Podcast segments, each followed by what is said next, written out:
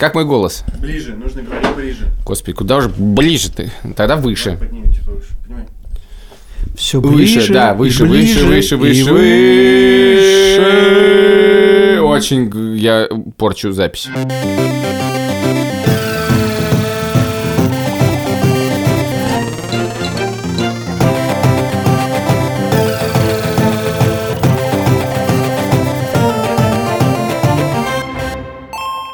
Привет. Привет. Это подкаст «Деньги пришли».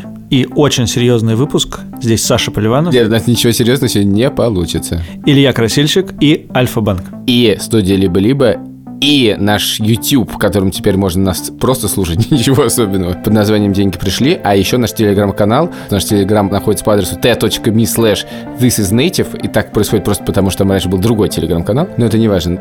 Итак, Сегодня 23 марта. Метро еще не закрыли. более того, пообещали, что не будут. Пожилым людям уже запретили выходить из дома. Все так. Доллар, 80. евро Фиг знает. Тоже дорого.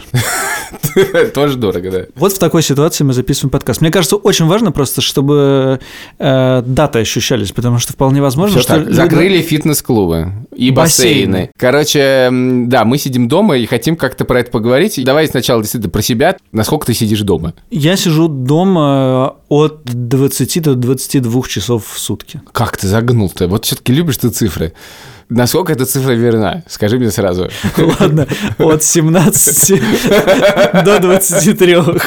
Ну погоди, ну так твой ответ лишен какого-либо смысла. Нет, да, 23 серьезно? железно, потому что я выхожу гулять с собакой. И Это два раза по полчаса Так. или один раз там 40 минут. Всю прошлую неделю я встречался в городе с кем-то, и это было невозможно отменить даже при полном моем намерении соблюдать карантин. Ну, я был за неделю, наверное, два или три раза на работе по пару часов. Ну, в общем, я выхожу из дома примерно один раз часа на два, примерно три. Сегодня у меня было две встречи, и еще я сюда приехал. То есть, в принципе, у меня немножечко ощущение, я еще не полноценно на карантине, у меня ощущение, что я стал немножко фрилансером, знаешь? То есть ты ездишь по делам периодически, но можешь и из дома поработать. У меня впечатление, как же мало я стал тратить денег. То есть все вот эти вот бытовые вещички, которые я раньше тратил деньги, и зарплата куда-то уходила в песок, сейчас их нет, я ни на что деньги не трачу, денег все равно нет, но тем не менее... Я тоже хотел, собственно, в Телеграме написать пост, как мало я потратил денег за выходные, но выяснилось, что я поиграл в покер, поиграл в бадминтон, потому что некоторые люди отказываются со мной играть. Это не ты.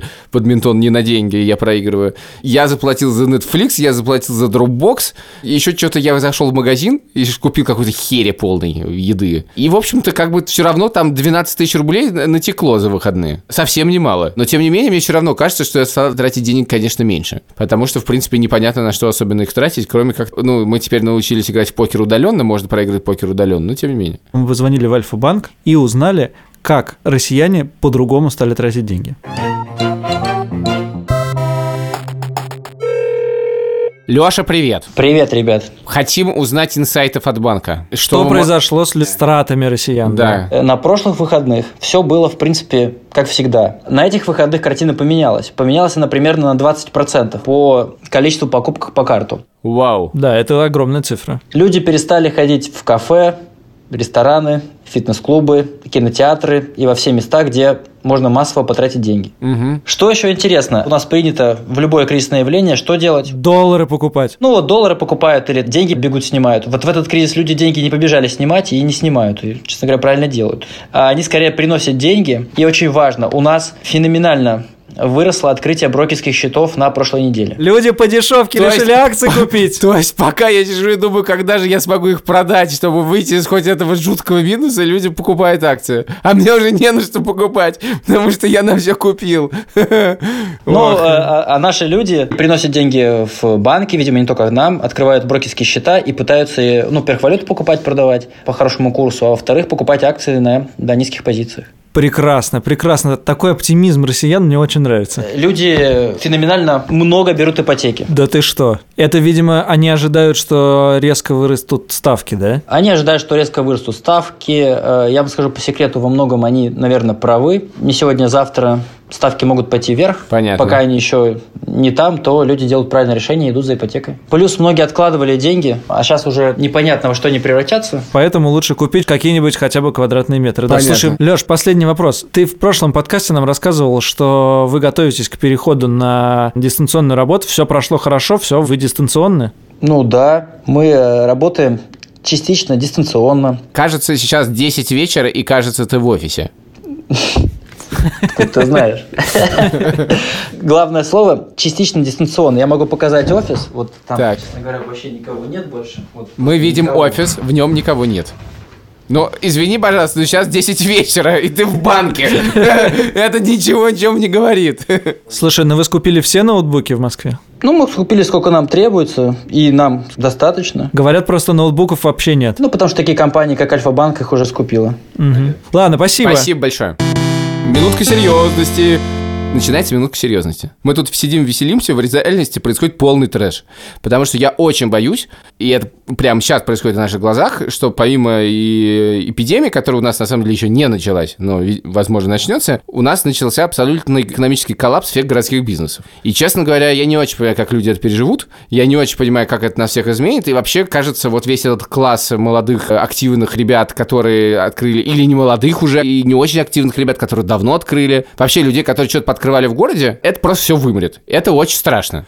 Я хотел бы пожелать им сил терпения и вообще очень хотелось бы придумать, как им помочь. Теперь я заканчиваю минутку серьезности. Хотел сказать, что, конечно же, я в реальности чувствую себя, конечно, не очень плохо. И сильно лучше, чем многие. Потому что у меня есть работа, у меня есть зарплата. Мне понятно, что делать это на работе. И, в принципе, сидеть дома мне очень даже неплохо. Очень нравится мне работать по нескольким причинам. Во-первых, потому что экономится дикое количество времени. Просто невероятное количество времени. Потому что, когда вы работаете в большой компании, и вам нужно все время встречаться с людьми, вы тратите, во-первых, время для того, чтобы до этой компании добраться, и это не, не связано с большой компанией, но с большой компанией связано то, что вы в ней бесконечно пытаетесь найти, где встретиться с человеком и поговорить. И вот ты идешь в переговорку, она находится где-то в соседнем здании, ты туда херачишь, херачишь туда минут пять, и в конце концов ты приходишь, а встреча у вас там на час назначена, и вы поговорили минут 10, и, в общем-то, вы обо всем договорились, о чем нужно. Но вы уж так долго шли, что вы еще посидите. И все это очень много отнимает времени, сил и, на самом деле, нервов. Я вот чувствую, что я, во-первых, стал,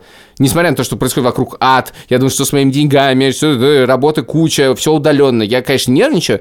Я, во-первых, нервничаю гораздо меньше. Во-вторых, у меня все встречи по полчаса, мы быстро созваниваемся, расходимся, и это гораздо удобнее. И я все время сижу в своем удобном стуле, на своей удобной кухне, и это реально мне нравится. Я думаю, что в такой ситуации очень легко ничего не делать, на самом деле. Вот это я боюсь, да. То есть много людей, в принципе, ты можешь сохраниться, и с большой долей вероятности никто не заметит, что ты там какими-то другими делами занимаешься. Но в целом, во-первых, это и на работе можно довольно часто делать, сохраняя эффект присутствия при этом. А во-вторых, Пока что я не уверен, что это работает постоянно, но я думаю, что из этого удаленной работы много чего нужно в будущем будет вынести. И это, в принципе, довольно полезно. Это сильно зависит от, возможно, размеров компании, возможно, от характера человека, потому что мне, наоборот, стало сложнее. Я трачу очень много времени на какие-то бессмысленные переговоры.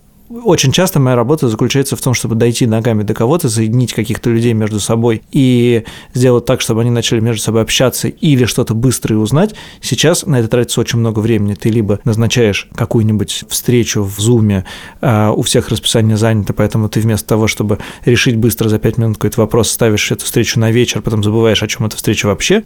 Другой вариант – это когда ты пишешь кому-то в Телеграме, вместо того, чтобы вот если он сидел рядом с тобой, и ты можешь ему голосом что-то сказать, он отвлекся, пошел пить чай, потом ты пошел пить чай, потом третий пошел пить чай, в итоге вы так и не сделали дело, а я уже забыл, какое это дело было. Короче, Почему люди собираются вместе? Потому что, как правило, и для многих редакций, ты сам знаешь, очень важна атмосфера редакции. Когда за какими-то мелкими словами, за перекурами рождаются какие-то классные идеи, Это важно, это, безусловно, важно вот, не только в редакциях. Это смысле, очень важный плюс, это- да. это- да, и в смысле зума это очень плохо работает. Ну, вернее, зум это, видимо, минимальное зло, да, это хуже гораздо работает во всех других средах. В зуме это нормально работает. Плюс реально очень много времени тратится на то, что один не подключил наушники, у другого фонит, Вообще не трачу на это э, время. третий что-то забыл, один не подключился, все его ждут. Все встречи начинаются с пяти минут, когда все кого-то ждут. Но это у вас дисциплина хромает, мне кажется. У у нас такого нету. Еще меня Да. очень раздражает в зуме, что из этой необязательности, когда все начинается на 10 минут позже, то очень часто звонки наслаиваются друг на друга, и, например, если у тебя два получасовых звонка подряд идет, ты на один опаздываешь на 10 минут, вот те 10 минут ты только думаешь о том, что ты уже опоздал там и не работаешь, а те люди на тебя злятся 10 минут, и... Ужасно думаю, интересно все, что ты говоришь, потому что у меня просто абсолютно все не так. Удивительно, насколько мы технологически готовы к сидению дома. В принципе, для этого сидения дома есть уже абсолютно все. Вот мы говорим зум, зум, зум, зум, зум, зум, зум, зум. Вообще-то этого зума недавно не было. Видеозвонки появились не то чтобы дико давно. Ну, До- смысле, что доставки значит? всего на свете. Тот уровень комфорта, в котором мы сейчас можем сидеть дома, ну, в реальности, ну, в смысле, если бы это случилось бы 10 лет назад, эта удаленная работа в таком виде была бы невозможна. Мне кажется, действительно революция – это денежные переводы. Вот это просто бомба. Кстати, да. Из-за этого стало возможным все дома делать. Денежные переводы, оплата вообще через приложение, которое мы не чувствуем хоть сколько-нибудь опасной, да, мы просто делаем это на раз-два. Это раньше было невозможно. Я просто задумался о том, что мы все работаем в в каком-то смысле в сервисах, обеспечивающих эту возможность работать из дома. Есть я тебе хочу сказать, что спортивные издания сейчас ни хера не обеспечивают, потому что спорт не существует. Я все-таки хотел бы узнать ответ на этот вопрос, Александр. О чем планирует писать издание Sports.ru в ближайшие пару месяцев? Я же тебе сколько я, раз уже радостью, отвечал. я с радостью обнаружил повышенный информационный запрос на чемпионат Беларуси по футболу, как один из двух, по-моему, неотмененных чемпионатов в мире. Матч ТВ купил. Слава богу, я хочу считать, хочу считать, что ESPN и Sky Sports тоже должны показывать. Но я не знаю насчет купил, но он показывает. Получил, да? Показывает, да. В смысле, я не знаю, технически возможно ли считаю- купить чемпионат Беларуси. В смысле, есть ли такая Купить чемпионат Беларуси, я уверен, возможно. В смысле, все матчи можно купить, я уверен. Все матчи точно можно купить, но не для трансляций. Все знают про футбол, но в хоккее аналогичная ситуация. Во всем мире играет только Беларусь. Поэтому еще и, значит, в хоккейном мире все смотрят плей-офф чемпионата Беларуси по футболу. Это по хоккею. невероятный шанс для Беларуси в мире. Этот чемпионат единственный во всем северном полушарии, и это, кстати, совершенно точно. Там есть где-то в Австралии что-то, и, по-моему, где-то там в Габоне или где-то. Это единственное спортивное мероприятие в северном полушарии. Там, кстати, знаешь, как интересно? Значит, в первом матче выиграла команда, с которой коэффициентом победы было 17. ГБУ «Энергетик», поверь мне, я слежу. А в одном из последних матчей... Или, извини, БГУ «Энергетик». ГБУ – это государственное бюджетное учреждение, но, в принципе, и так сойдет. Вот эта команда, за которую должен был болеть Иван Глунов. Единственный фанат. С шарфом. Я мы БГУ. Я спрашивал в Телеграме, как вообще поживают бизнесы разные, городские. Мне написали про спортивный клуб, который перешел на удаленку. Каким образом? Я думаю, что мы сейчас узнаем. Мы позвоним Елене Сдобниковой, которая преподаватель йоги, кстати, уже на слове йога я стал- начинаю немножко понимать, как это возможно, и сооснователя движения «Спортивная секция клуба». Как можно заниматься спортом через Zoom? Это на самом деле э, для нас тоже в новинку, но оказывается это можно. Если говорить про техническую часть, э, то вот сейчас, находясь в изоляции, я провожу в основном занятия из бани. Из бани. Да, из бани, да, потому что здесь тихо, хорошо, а мы уехали в самоизоляцию в такую деревню подальше от города. И поскольку у меня маленький малыш, и еще мой супруг тоже тренер, он ведет где-то в соседней комнате, и мы вот так с ним сочетаем расписание, мне приходится технически находиться в бане. Так-так. Но зрителям это нравится. И я ставлю телефон, у меня AirPods, начинаю занятие, трансляцию, и я вот преподаю йогу, показываю асаны или веду голосом, а дальше подхожу к экрану телефона и листаю, и комментирую, говорю, Маша, руку выше, Таня, ногу ниже, это согни, это выпрями. Неужели так видно хорошо по телефону, как люди... Да. А? Мне кажется, Да, по да, телефону да. я бы сочковал. Но некоторые не включают камеры и, видимо, занимаются со мной на слух. Господи, до чего мы дожили? Я занимаюсь спортом на слух. Но на самом деле это тоже хорошая тренировка для ума. Конечно, с теми людьми, с которыми ты занимался вживую, это делать проще. А у меня есть финансово-этический вопрос. Правильно ли брать за эти занятия столько же, сколько за занятия в оффлайне? Ну, во-первых, мы не берем столько, сколько мы берем за занятия в оффлайне. То есть мы в два раза дешевле сделали тренировки, чем в нашем клубе. И для атлетов, которые ходят в наш клуб, и у них есть абонементы, мы сделали как депозит на это время. Хотя, может быть, математически и с точки зрения там, развития бизнеса это не очень хорошая история, потому что, получается, мы замораживаем абонемент, и эти деньги как будто бы уже у нас есть в облаке, и нам, э, можно сказать, приносят новый. Но с точки зрения человеческого фактора и того, что на самом деле непонятно, что будет дальше происходить и будет ли существовать наше заведение в офлайне, мы сделали тренировки бесплатные, тренировки за донейшн. А расскажите результаты. Люди донатят? Пока из наблюдения, ну, примерно на занятии у меня бывает по 30 человек онлайн. А, вижу я, наверное, человек 15, ну, переводит тоже человек 12-15. Размер донейшн абсолютно разные. Там от 200 рублей до 1000 рублей. И, в принципе, если так суммировать, да, если бы мы поставили какую-то такую нейтральную минималку, не знаю, 300 рублей, если все это там суммировать, конечно, э, на 30 человек это была бы сильно больше сумма, но в целом те деньги, которые приходят, э, они тоже помогают и поддерживают клуб и поддерживают возможности тренерам зарабатывать. Спасибо большое. Спасибо огромное и удачи вам. И я все-таки верю и надеюсь, что ваш оффлайн бизнес выживет. Спасибо. Мы не сказали, когда говорили о том, что происходило за это время, мы не сказали еще одну важную вещь, а именно, что школы ушли на каникулы. Лева и Яша хорошо держат карантин? Они справляются? Они нормально справляются, нормально. Лучше всех, я считаю, справляется наша собака, честно говоря, потому что наконец-то все всегда дома. Но Лё- я Леву спросил, Лев, где лучше, дома или в школе? Он говорит, конечно, в школе. Я этого понять не могу, но ему так лучше. А я же супер детский сад. И это, в принципе, конечно, сложно. И надо придумывать, чем им заниматься дома. Понимаешь? И если это будет дальше, этим нужно серьезно заниматься, и в это надо вкладываться. Марусе тяжеловато дома, и я точно делаю перерыв в работе днем, чтобы поиграть с ней в какие-нибудь игры или сходить погулять, но, в принципе, от этого не становится хорошо никому, потому что я все время все равно сижу в телефоне и отвечаю на сообщения, и только нервничаю. И боюсь, что вот этот запас сил, который был в субботу и воскресенье, к в понедельник хорошо, во вторник хорошо, а к четвергу пятницу мы все на стенку немножко полезем друг от друга, потому что реально сидеть в заперти, когда тебе так мало лет, и когда тебе самому с собой немножко скучновато, это сложно. Я вспоминаю просто еще детство дома. Это же ужасно скучно. Это реально и, и- изнемогающе скучно. Мне родители в такие моменты говорили, иди порисуй. И я помню, как я ненавидел эти слова «иди порисуй». И сейчас, знаешь, что я говорю Марусе? Иди порисуй. Ну, Кате говорили, Иди почитай, Кате говорили, галерею. почитай, поиграй, порисуй. А мне говорил папа всегда, умному человеку никогда не бывает скучно. Я ненавижу эту фразу, а самое главное, что я же правда верил этому. Я еще думал, что мне скучно, и я тупой.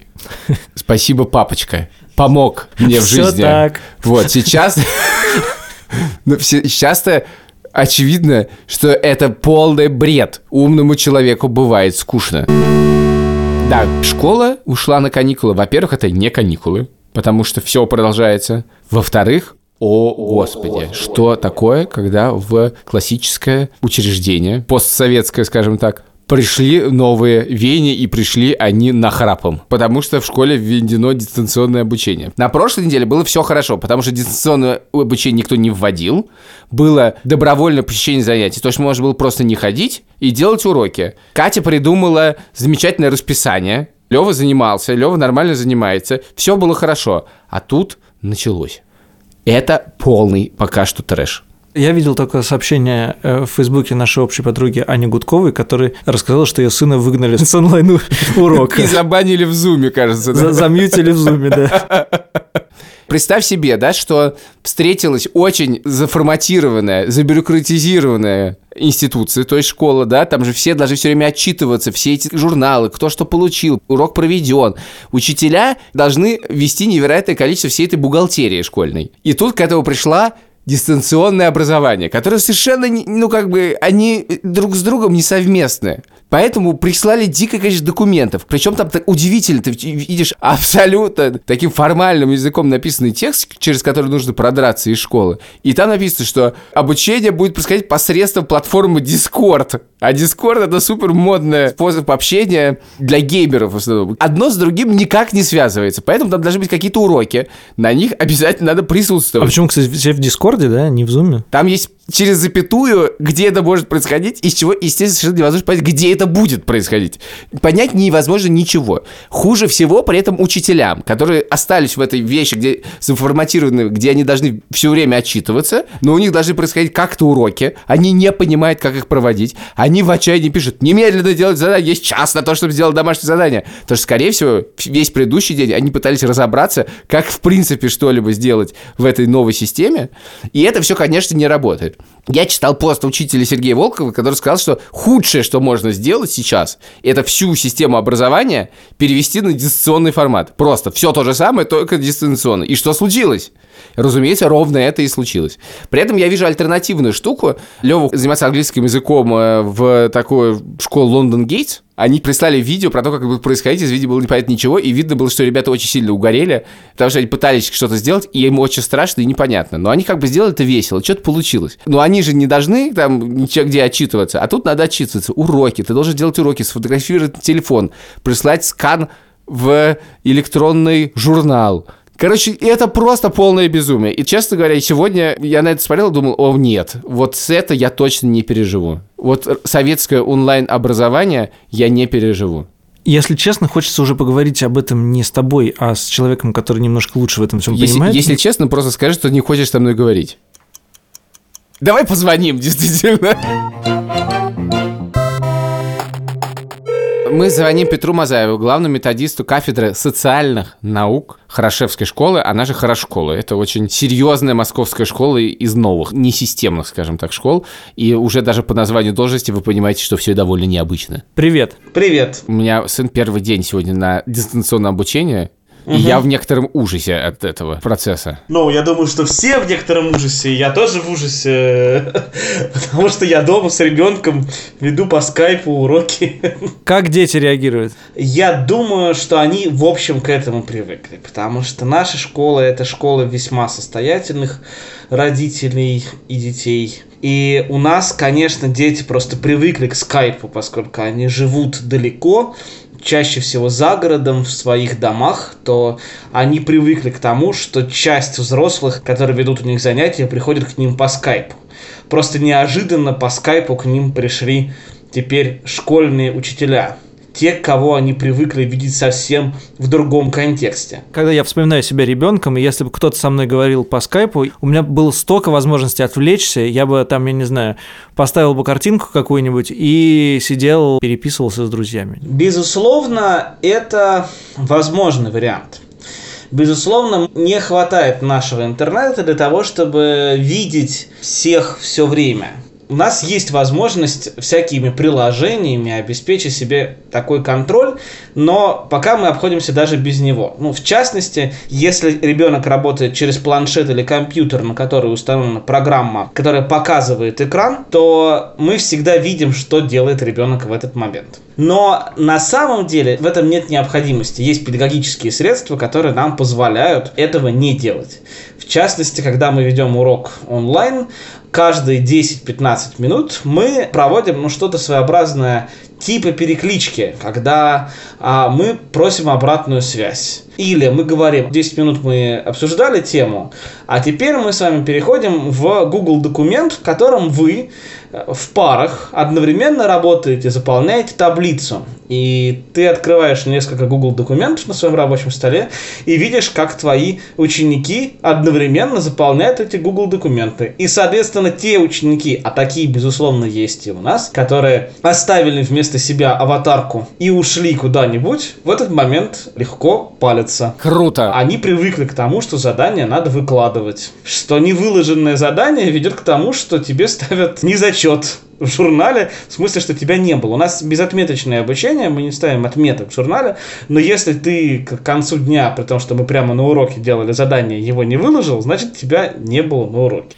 Есть такая точка зрения, что вот люди сейчас позанимаются в онлайне в таком режиме до, я не знаю, до конца июня, а потом 1 сентября обнаружат, что вообще-то в школу ходить не обязательно, и вообще-то она не нужна физически, и что гораздо удобнее в онлайне. Такое может случиться? Нет, такое случиться не может по двум причинам. Что кроме знаниевой компоненты, в школе есть еще компетентностная компонента, а еще есть личностное развитие. Все, что касается того, что называется collaboration, creativity, это не работает. Академическую дискуссию очень тяжело устроить онлайн. Тяжело устроить онлайн групповую, парную работу. На это уходит такое количество сил и средств технических, что совершенно невозможно. Когда мы говорим о современной школе, мы говорим о том, что в современной школе очень большую роль играют именно soft skills, да, гибкие навыки. А эти гибкие навыки через онлайн обучение очень плохо развиваются. Безусловно, если те дети и те родители, которые ориентированы исключительно на знаниевую компоненту в режиме «сдай быстрее экзамены и уже иди дальше», да, эти ребята, безусловно, обнаружат для себя онлайн-обучение и, наверное, онлайн вырастет в пропорциях, на что, собственно, надеются многие онлайн-игроки. Спасибо, Петр. Спасибо большое. Пока.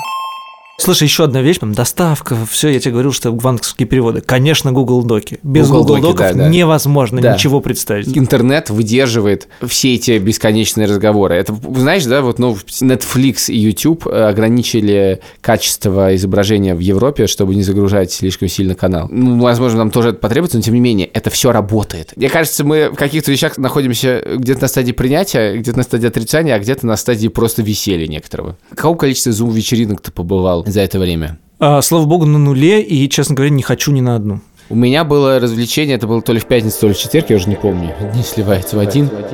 Когда я одновременно смотрел концерт Лени Федорова в А, ну, концерт Фейсбуке. я тоже смотрел. Это зум-вечеринка считается? Нет, поэтому я не договорил свою фразу. А одновременно я был на зум-вечеринке. Так. И это происходило одновременно. Я слушал Федорова, иногда я включал, расшаривал аудио с компьютера и какую-то песню включал, чтобы все послушали. Все выпивали. Это было немножечко тоскливо, но было довольно приятно. Сразу у нескольких людей, пожалуй, я украду эту мысль, что в зум-вечеринки, они все виртуальные, но похмелье после них совершенно реально. И эти зум-вечеринки, мне кажется, у них большое будущее. Во-первых, можно проводить зум-концерты. Музыканты будут сейчас тоже бедствовать. Во-вторых, у меня есть идея, я надеюсь, что кто-нибудь сделает зум-бар. Зум-бар — это бар, в который ты приходишь Звучит по ссылке. ужасно. Зум-бар. В пятницу вечер приходишь в зум-бар, там играет какая-то музыка. Должен быть зум-этикет, когда все, ну, там, например, должны быть на мьюте, все слушают музыку. Дальше там набивается куча народу в этот зум-бар, и ты видишь людей, которые тебе нравятся или твои знакомые, ты хочешь с ним поболтать, ты уходишь с ним в отдельный зум и болтаешь, потом возвращаешься, там что-то происходит. Вот мне кажется, все это должно возникнуть. И вообще должно возникнуть зум-искусство. Потому что, но это даже не про деньги. Может быть, в принципе, надо научиться деньги за это брать тоже. Должны начаться спектакли в Зуме. Вот пока я сейчас говорю, наш продюсер Паша Боровков говорит, что открылся уже онлайн-бар в Зуме. Я придумал это первым. Я придумал, они это сделали. Короче говоря, мне кажется, может быть очень много всего. Искусство должно Zoom, безусловно, осмыслить. У тебя должны разбегаться глаза, тоже все время видеть, а вот тут происходит это, а там происходит то. Это же так легко сделать. Концерты должны идти каждый день. Каждый день концерты любимых групп должны происходить. Я готов за это заплатить. Зум-безумие вызывает у меня протест и ощущение на нас Да почему ты все время протестуешь? Я неправильно выразился. Не протест, в смысле, что я не хочу туда ходить, и мне кажется, это дичь. А я считаю, что можно гораздо чаще встречаться с друзьями. Просто берешь и переключаешься. Это не такое общение, но зато, возможно, оно будет более осмысленным. Еще мне нравится, что ты все время сидишь в удобном собственном кресле, например. Значит, ты ценишь в друзьях осмысленность и возможность находиться в правильной позе. И- Еще мне интересно, кто первый заснет в зуме. Вот. Я был на грани, когда мы играли в покер несколько дней назад. Наш продюсер Паша Бравков перед началом подкаста рассказал о том, что есть сейчас онлайн-театры, в которые люди ходят, как бы договариваются, мы пошли смотреть театральную постановку. И идут смотреть театральную постановку, видимо, потом обмениваются какими-то мнениями. Вот когда мы жили в Риге, было популярным развлечением смотреть с московскими друзьями какой-нибудь один сериал, а потом созваниваться и обсуждать одну серию или там «Игры престолов», я помню. Игру. «Игры престолов», одну серию «Игры престолов». Игры. И мне тогда казалось это дичью. И сейчас кажется, что смотреть вместе какую-то театральную постановку, будучи не вместе, это какой-то симулятор. Давай разберем альтернативы. Да, да, альтернатива не ходить на эти вечеринки. Что ты будешь делать? Как ты будешь встречаться с друзьями? Я просто не буду с ним встречаться. А как же я? Не могу назвать наше с тобой общение зум-вечеринкой. Наше общение пока что, безусловно, не зум-вечеринка и даже не вечеринка, к сожалению. Тем не менее, мне все-таки кажется, что сейчас это такое просто. Я тебе говорю, это такое немножко веселье. Хотя... Нет, просто в вечеринке важна социализация. Так я тебе говорю, вот там начинается Нет, социализация. там называется антисоциализация, потому что ты сидишь, ковыряешь в носу дома и делаешь вид, что тебе интересно. Ты ни разу в этом не был, это первая мысль. Вторая мысль, я тебе говорю, это будет реально полезным в тот момент, когда у тебя нет другого способа собраться с людьми. Это сначала будет криво и косо, но из этого может что-то родиться. Третья мысль заключается в следующем. Это не обязательно вечеринка. Когда мы смотрим концерт Федорова, мы смотрим его, потому что он не может его дать по-другому. И это классно посмотреть концерт. И я уверен, что можно еще много Сколько таких ми- классных концертов А посмотреть. сколько минут ты смотрел концерт Федорова? Ну, я, к сожалению, как и все их пропустил, но потом я посмотрел вторую половину, а потом посмотрел еще и первую половину не в лайве. Я бы с удовольствием посмотрел весь концерт. Хорошо, потому что я посмотрел минут 10, Ты потом... Просто ты не любишь Федорова. А я очень люблю Федорова. Я посмотрел 10 минут, а потом, кажется, приготовились макарошки, и я пошел их есть. Ну хорошо, ты съел Ну, в том макарошки, смысле, что, молодец. типа, если ты пришел на концерт, то у тебя не должно быть других дел. В смысле, ты на концерте сидишь, пьешь пиво и общаешься с людьми. Ты во время концерта общаешься с людьми. Да, Федоров поет в клубах, где люди сидят и болтают. Нет, люди сидят и слушают. Мгм, все. Ну ладно, хорошо, ты просто не слушаешь Федорова. Я слушаю. Не, нет, я на самом деле люблю в тебе эту Что? тягу. Появилось что-то новое, надо потестить. Это же про это на самом деле. Появился новый iPhone, о, надо потестить. Появился квадрокоптер, или как там он называется? Новый Афон? iPhone. Ты сказал, появился новый Афон. Я совершенно не планирую тестить новый Афон. Это к президенту. Появилась еще какая-то штука. Новый э, Афон но- появился, господи. О, господи, какой ты глупый. Это не так, я просто так сказал. Вырежем. Ты очень хороший, Что прости мне, меня, не, пожалуйста. что мне не нравится в тебе, так это то, что ты любую модную херь принимаешь за, за, за то, что надо немедленно делать. Вот, все, бежим, зум-вечеринки. Что-то появилось новое, новый iPhone, бежим! Ну, прости меня. Ну, я случайно это сказал. Ну, вырвалась бяка. Компьютер, который я провожу время с ним один на один, очень важная и интимная часть жизни моей. Я делаю там какие-то самые приятные мне вещи. Пишу дневник, я не знаю, играю в покер, как-то еще развлекаюсь. Короче говоря, мне с компьютером один на один очень хорошо. И когда я вижу 20 человек в зуме, которые пришли в мой компьютер, мне кажется, что они нарушают мое интимное пространство. И я об этом иногда забываю. И с компьютером провожу время в тех позах и в тех обстоятельствах, в которых мы с ним привыкли быть вместе. А потом я вспоминаю, блин, меня же на, на камеру видит 20 человек. Поэтому сейчас я просто по умолчанию во всех местах, где есть зум, отключаю камеру сначала. А я, если хочу поковырять в носу, выключаю видео. Нет. Да. Не Я всё. знаю, нет. В общем, у меня есть две мысли. Первая мысль. Ты не глупый, прости меня. Я зря это сказал. Вторая мысль. Ты умный. И третья мысль. Зря ты это сказал. Третья мысль. Мы, возможно, и вы видели, как Кирилл Серебренников рассказывает про плюсы сидения дома. И это абсолютно образец того, как в любом минусе, а Кирилл все-таки сидел в гораздо более сложной ситуации дома и гораздо более жесткой ситуации дома, можно найти разные плюсы. Нам так это понравилось, что мы решили позвонить Кириллу и задать ему несколько еще дополнительных наводящих вопросов. Кирилл, мы звонили по телефону, поэтому не удивляйтесь, что он иногда пропадает. Это особенности связи. Ты такое душевное видео записал э, про то, столько хорошего есть в сидении дома, и мне важно понять, насколько то, что ты записал, это просто подбодрить, а насколько действительно тебе в эти моменты довольно долгого твоего сидения, причем гораздо более, наверное, сурового, чем э, нам предстоит, потому что мы со связи будем сидеть, а ты нет. Насколько действительно в этом есть что-то хорошее в жизни, потому что ты как-то отключаешься от мира, может, наверное, свободно посидеть, о чем-то там подумать, действительно книжки почитать. Ну, знаешь, ничего хорошего в этом, конечно же, нет, но это хорошее необходимо находить. Ага. Ну, что же хорошее в эпидемии, что хорошее в домашнем аресте, что хорошего в каких-то ограничениях, что хорошего в этом шатдауне? Да ничего.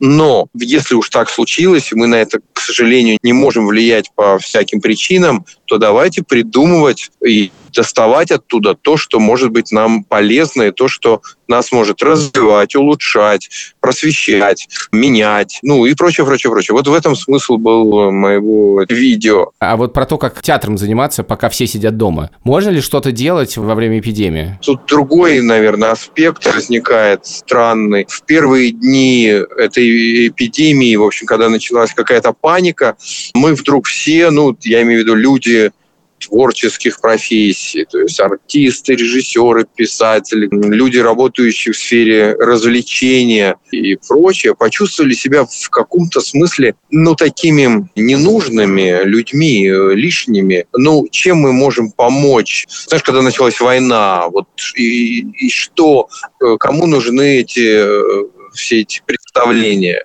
А настроение людей, сидящих под карантином или в самоизоляции, вещь невероятно важная. И люди очень хотят услышать какое-то хорошее слово.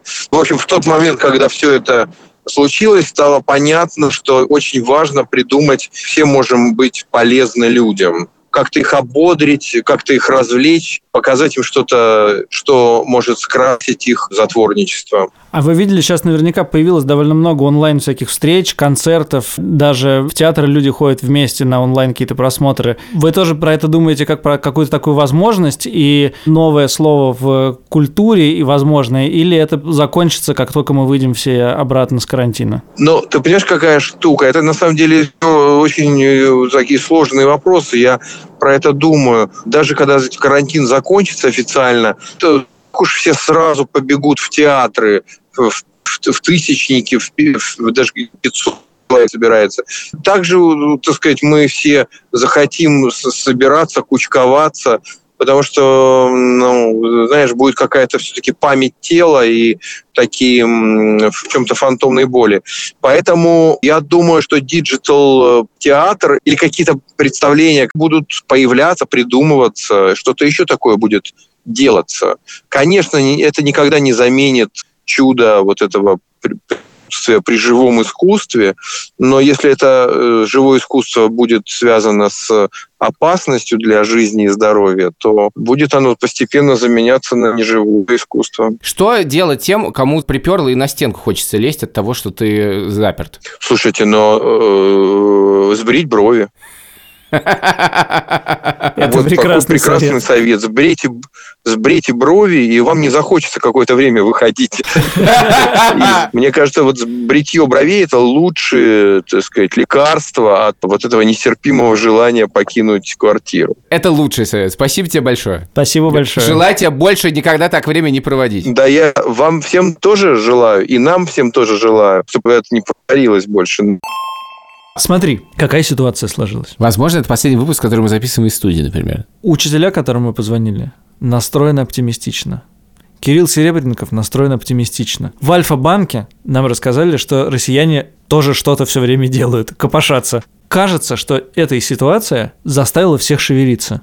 В этом смысле нету людей вокруг, или во всяком случае мы таких не нашли, хотя мы довольно случайно искали людей, не то, что мы вот специально искали каких-то людей, которые как-то позитивно настроены. Нет людей, которые обреченно говорят, все, я на карантине, мне плохо, я последний человек, я не приду на зум-вечеринку, меня от вас тошнит, я закрываюсь и делаю гречку с молоком. Будь До свидания. осторожен с такими высказываниями, мне кажется. Потому что, с одной стороны, да, еще у нас был спорт, которым тоже все классно занимаются, и донейшены кладут друг другу. Это все, конечно, очень здорово. Но мы сегодня довольно сознательно не звонили никому, у кого ситуация другая, потому что мы решили таким вот прям бизнесом городским не звонить, потому что другая тема. А в реальности есть те, кому очень херово. И на самом деле эта ситуация я совершенно согласен про копошаться. Кризис – это всегда момент, когда все копошатся, и на каких-то предыдущих руинах возникают новые интересные штуки. Они точно возникнут. Да, такого уровня потрясения точно приведут к чему-то новому и классному. Просто очень не хочется прослыть вот такими прекраснодушными идиотами, какими мы являемся. Но все-таки надо еще помнить о том, что руины тоже есть. И руины тоже будут. И руин, боюсь, будет довольно много. Мне нравится, как ты закончил этот выпуск. Ставьте нам оценки в приложении. Mm-hmm. Вот у вас прямо сейчас включено приложение. Откройте, поставьте оценку и напишите отзыв, что вы о нас думаете. Это гораздо дешевле, чем Donation. Это вообще бесплатно. Совершенно бесплатно. Совершенно бесплатно. Абсолютно бесплатно. Да, более того, пришлите промокод другу, и он тоже сможет сделать это бесплатно. Два по цене одного. Три по цене трех. Пишите нам письма. На деньги собака пришли. ми. С вами были Саша Поливанов, Илья Красильщик, наш продюсер Паша Боровков, наш звукорежиссер Ильдар Фатахов. И студия «Либо-либо». С нами была студия «Либо либо-либо. С нами был Альфа-банк. До встречи в следующую пятницу. Мы постараемся записаться, если получится, в студии. А если не получится, то по домам. Всего доброго.